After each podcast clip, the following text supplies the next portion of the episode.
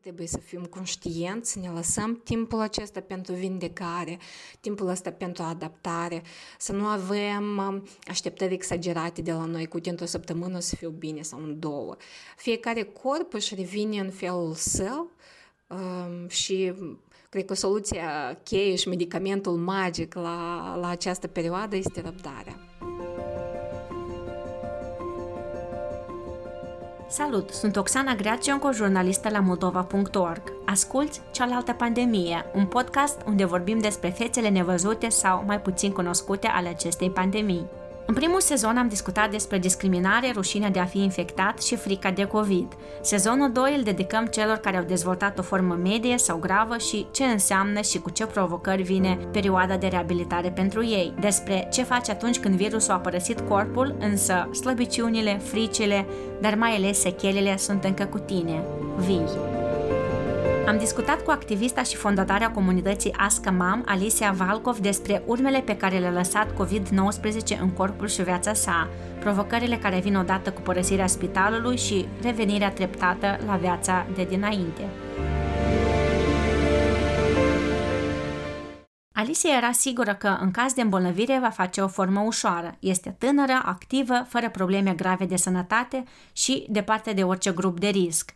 Virusul însă a venit cu reacții neașteptate, dure, iar urmările lui se simt și astăzi. Și pentru că lucrurile păreau să meargă din rău în mai rău, la insistența familiei și a medicului, am făcut o tomografie la plămâni.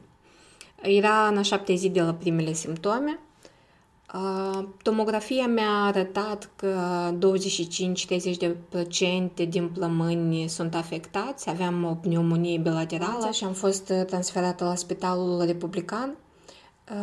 Acolo am fost internată 12 zile, dintre care 8 zile starea de sănătate a fost gravă, am fost conectată 8 zile la un aparat de oxigen. Alicia spune că, deși avusese parte de un tratament intens, era încrezută că, odată cu revenirea acasă, virusul va rămâne o amintire urâtă. Însă nu a fost așa. Vorbeam cu copiii mei des din spital. Um, aceste convorbiri video erau uh, foarte emoționante pentru ei și pentru mine. Așa că eram tare pregătită și așteptam tare mult să revin acasă. Plus că eram sigură că tot ce a fost mai greu a trecut și așa și a fost. Uh, cu, toate, cu toate astea, prima săptămână a fost foarte grea fizic și emoțional. Starea generală se înrăutățește puțin după ce vii acasă, pentru că nu mai primești toate cele fluide din spital, faci mult mai mult efort și ești expus la mai multe stări și situații, ceea ce în spital nu este durerile musculare, oboseala, durerile de cap, ele toate au, au revenit și cumva parcă s-au intensificat. Însă, spre sfârșitul celei de două săptămâni, starea se îmbunătățește treptat și eu, cel puțin, am început ușor să revin la activități și la rutina zilnică. Cel mai tare însă a întristat-o că, deși dusese o luptă grea cu boala în spital și trecuse deja trei săptămâni de la primele simptome, Virusul era încă acolo, cu ea. Când am ieșit uh, din spital, uh, testul făcut uh, repetat mi-a arătat pozitiv. Cu toate astea nu mai eram contagioasă, aveam peste 3 săptămâni de la debutul primelor simptome. Oricum, trebuie să recunosc că a fost foarte greu să primesc vestea că este încă pozitiv, Uh, și cred că abia în acea seară am plâns cu adevărat toate fricile și frustrările și emoțiile din perioada activă a bolii. Stările despre care vorbește Alicia sunt normale pentru pacienții care au trecut prin COVID, spun specialiștii OMSEA. Gândurile grele despre supraviețuire, amintirile și suferința din spital, frustrarea că nu poți reveni la activitățile zilnice cu care erau obișnuit, toate sunt firești, iar managementul stresului și anxietății sunt parte esențială a recuperării majoritatea pacienților rămân cu o stare de irascibilitate, de nervozitate generală, mulți au depresie. Însă ce mi-a părut rău că la noi în țară nimeni nu mai știe de noi pacienții care au trecut prin COVID. Nimeni nu se mai ocupă de noi. În general, nu există un centru pentru pacienții post-COVID unde poți discuta cu cineva abilitat despre simptomele ce rămân după boală, uh, cum ne descurcăm, ce trebuie să facem, care sunt recomandările. Și onest să vă spun, este foarte greu. După externare, Alicia a petrecut multe zile acasă, în pat, din cauza slăbiciunilor fizice, dar și a fricii. Deși medicii au asigurat-o că nu mai este contagioasă, o frică nejustificată încă o stăpânea. De asemenea, este cumva greu să faci față și fricii celor din jur care o au față de tine, cumva te evită, au frică să nu se îmbolnăvească, când de fapt problema nu stă în noi cei care am avut deja COVID Problema stă în cei care au simptome și nu se izolează, continuă să meargă în oraș, continuă să meargă în magazine, continuă să nege că ei, de fapt, au un virus serios și că acest virus pe el poate să nu-l afecteze grav, dar pe altcineva să poate și să-i curme viață. Peste două săptămâni și-a făcut curaj și a părăsit casa, însă corpul său i-a dat de știre că încă nu e pregătit. Să revin la activitățile de dinainte a fost dificil. Uh, primele săptămâni nici măcar nu a fost vorba despre careva activități. Era imposibil să ies undeva sau să fac ceva, un efort mare. Apoi, în uh, cam peste două săptămâni, când a trebuit să merg la o întâlnire cu fetele din echipa Scamam, mi-a trebuit două zile să-mi revin. În aceste două zile am stat doar în pat, am avut dureri mari de cap, am avut dureri musculare, um, și cu adevărat să mă simt bine am început după o lună de la externare din spital. După o formă gravă a bolii, majoritatea pacienților sunt lipsiți de energie, au dificultăți legate de atenție, concentrare, formularea gândurilor. Specialiștii OMS spun că acestea dispar după câteva săptămâni, deși la unele persoane ar putea persista pe termen lung. Iar singurul remediu este odihna, autoîngrijirea și, așa cum spune Alicia, răbdarea. Așa că trebuie să fim conștienți, să ne lăsăm timpul acesta pentru vindecare, timpul ăsta pentru adaptare, să nu avem um, așteptări exagerate de la noi, cu într-o săptămână o să fiu bine sau în două. Fiecare corp își revine în felul său um, și cred că soluția cheie și medicamentul magic la, la această perioadă este răbdarea. COVID-ul a lăsat-o cu o afecțiune la ficat pentru care încă urmează un tratament și care a golit bugetul familiei de peste 15.000 de lei. I-a lăsat însă și multe lecții și o poftă mare de viață. Cel mai importantă lecție probabil este că nu poți fi sigur de nimic.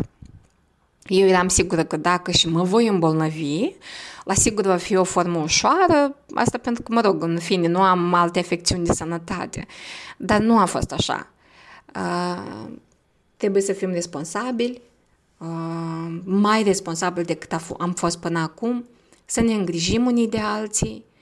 Uh, asta înseamnă că dacă tu simți că ai un simptom, nu ieși afară, nu interacționa cu alți oameni. Aceasta tot este o manifestare a grijii și a dragostei față de cei apropiați să ne susținem emoțional, să nu ne fie frică să spunem, uite, avem aceasta, ce ai făcut tu, unde te-ai lăsat. Susținerea morală și emoțională este foarte importantă în perioada asta. Este important să respectăm cu strictețe recomandările specialiștilor pentru uh, SARS-CoV-2, pentru că el nu este o glumă. Iar dacă ni se pare că este o glumă acest virus, că el nu este real, invit pe toți cei care ascultă să verifice câte locuri libere mai avem în spital. Și noi nu mai avem locuri în spital. Noi am ajuns la limită. Iar ce va fi mai departe, e puțin spus că ne sperie. De asemenea, eu am învățat să-mi iubesc rutina zilnică. Să mă bucur pentru fiecare clipă trăită, să savurez fiecare interacțiune cu oamenii dragi, iar ei, slavă Domnului, sunt mulți.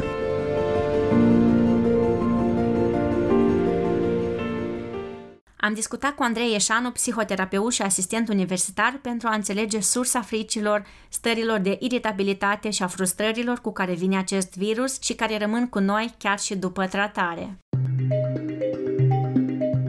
Afecțiunile infecțioase au anumite caracteristici care, cum, cum, în, în, în modul în care afectează sănătatea mentală. De exemplu, la celelalte infecțiuni care nu sunt infecțioase, da, inclusiv, de exemplu, nu știu, cancerul sau alte probleme de sănătate care nu sunt infecțioase, nu există frică că am să infectez pe altul, cumva să fiu responsabil de faptul că am să infectez pe altul și poate să apar probleme de sănătate la altcineva. Și uh, nu este necesară izolarea, da? care izolarea în sine, de asemenea, este destul de complicat de a o depăși uh, și această perioadă de carantină, să, să treci prin ea, pe lângă faptul că și așa ești cumva uh, afectat de, și ești îngrijorat de starea ta de sănătate, încă mai trebuie să te izolezi și această izolare, într-un fel, scade din posibilitatea de a primi suportul de la cei mai apropiați oameni. Anxietatea, spune el, este cel mai mare dușman în perioada de tratare și recuperare. Aceasta îngreunează și mai mult respirația, care deja are de suferit de pe urma condiției fizice. Boala este o boală respiratorie, da, cumva afectează respirația și evident, de exemplu, în anxietate, de asemenea este afectată respirația. Atunci când noi ne îngrijorăm, când avem anxietate, noi începem să respirăm mai frecvent și avem această senzație de lipsă de aer, cum ar fi. Și acum, când, într-un fel, pentru că sunt aceleași simptome și la infecție COVID-19, într-un fel, doar se mărește mai mult anxietate din cauza acestei senzații. Da? Specialiștii recomandă să ajustăm așteptările, să oferim timp și grijă corpului nostru și, cel mai important, să recunoaștem normalitatea acestor stări și emoții. Primul pas în rezolvarea problemelor cu anxietatea, depresia, stresul post-traumatic este să recunoaștem că trăim aceste emoții. Da? Adică, în primul rând, primul pas este să, să-mi spun singur mine, ok, eu acum sunt îngrijorat sau acum eu sunt trist sau acum sunt ceva care mă deranjează. Pacienților post-COVID le este intens recomandat să păstreze conexiunile sociale. Pe lângă ajutorul fizic pe care ți-l poate oferi familia și prietenii, discuțiile cu aceștia îți vor face mai bine. Specialiștii mai spun că e normal ca din cauza dispoziției proaste să nu simți conexiune socială și recomandă să rogi cei apropiați să mențină legătura cu tine în perioada de recuperare. Iar dacă simți că stările îți scapă de sub control, ca manifesta grijii și dragostei de sine, e necesar să apelezi la un specialist să nu ne fie rușine să ne adresăm la specialiști. Deja în Moldova există o reformă în domeniul sănătății mentale. Clar că mai sunt lacune, clar că mai este mult de lucru, dar totuși deja este un, un spectru destul de larg da, de specialiști în domeniul sănătății mentale care pot să ofere suport. Și această curaj, eu aș spune, să te adresezi la specialiști este foarte important ca să, ca să obții acel suport atunci când nu te mai descurci singur. Revenirea acasă după îngrijirea continuă a medicilor poate fi extrem de stresantă.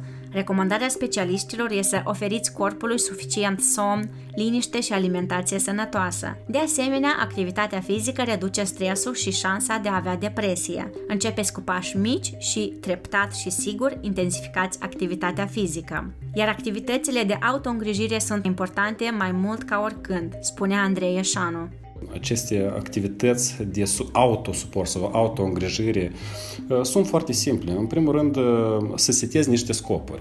Uh, continuu să setezi scopuri. Evident că pandemia cumva ne constrânge în anumite activități care noi le avem și scopuri care le avem, dar este important să ne setăm așa scopuri care noi putem să le realizăm, pentru că odată ce realizăm ceva, cât de mici scopuri, nu știu, la urmă urmei gătit unii mâncări sau plimbare prin parc sau oricare altceva, aceste realizări a scopurilor ne oferă senzația de control. În al doilea rând, să rămânem activi. Să rămânem activi atât din punct de vedere mental, adică inclusiv citind cărți, de dori cărți care ne fac să ne simțim bine sau ne, ne nu știu, ne aduc în amintire ceva momente frumoase, să privim ceva frumos, dar și activ din punct de vedere fizic, prin exerciții fizice, sport,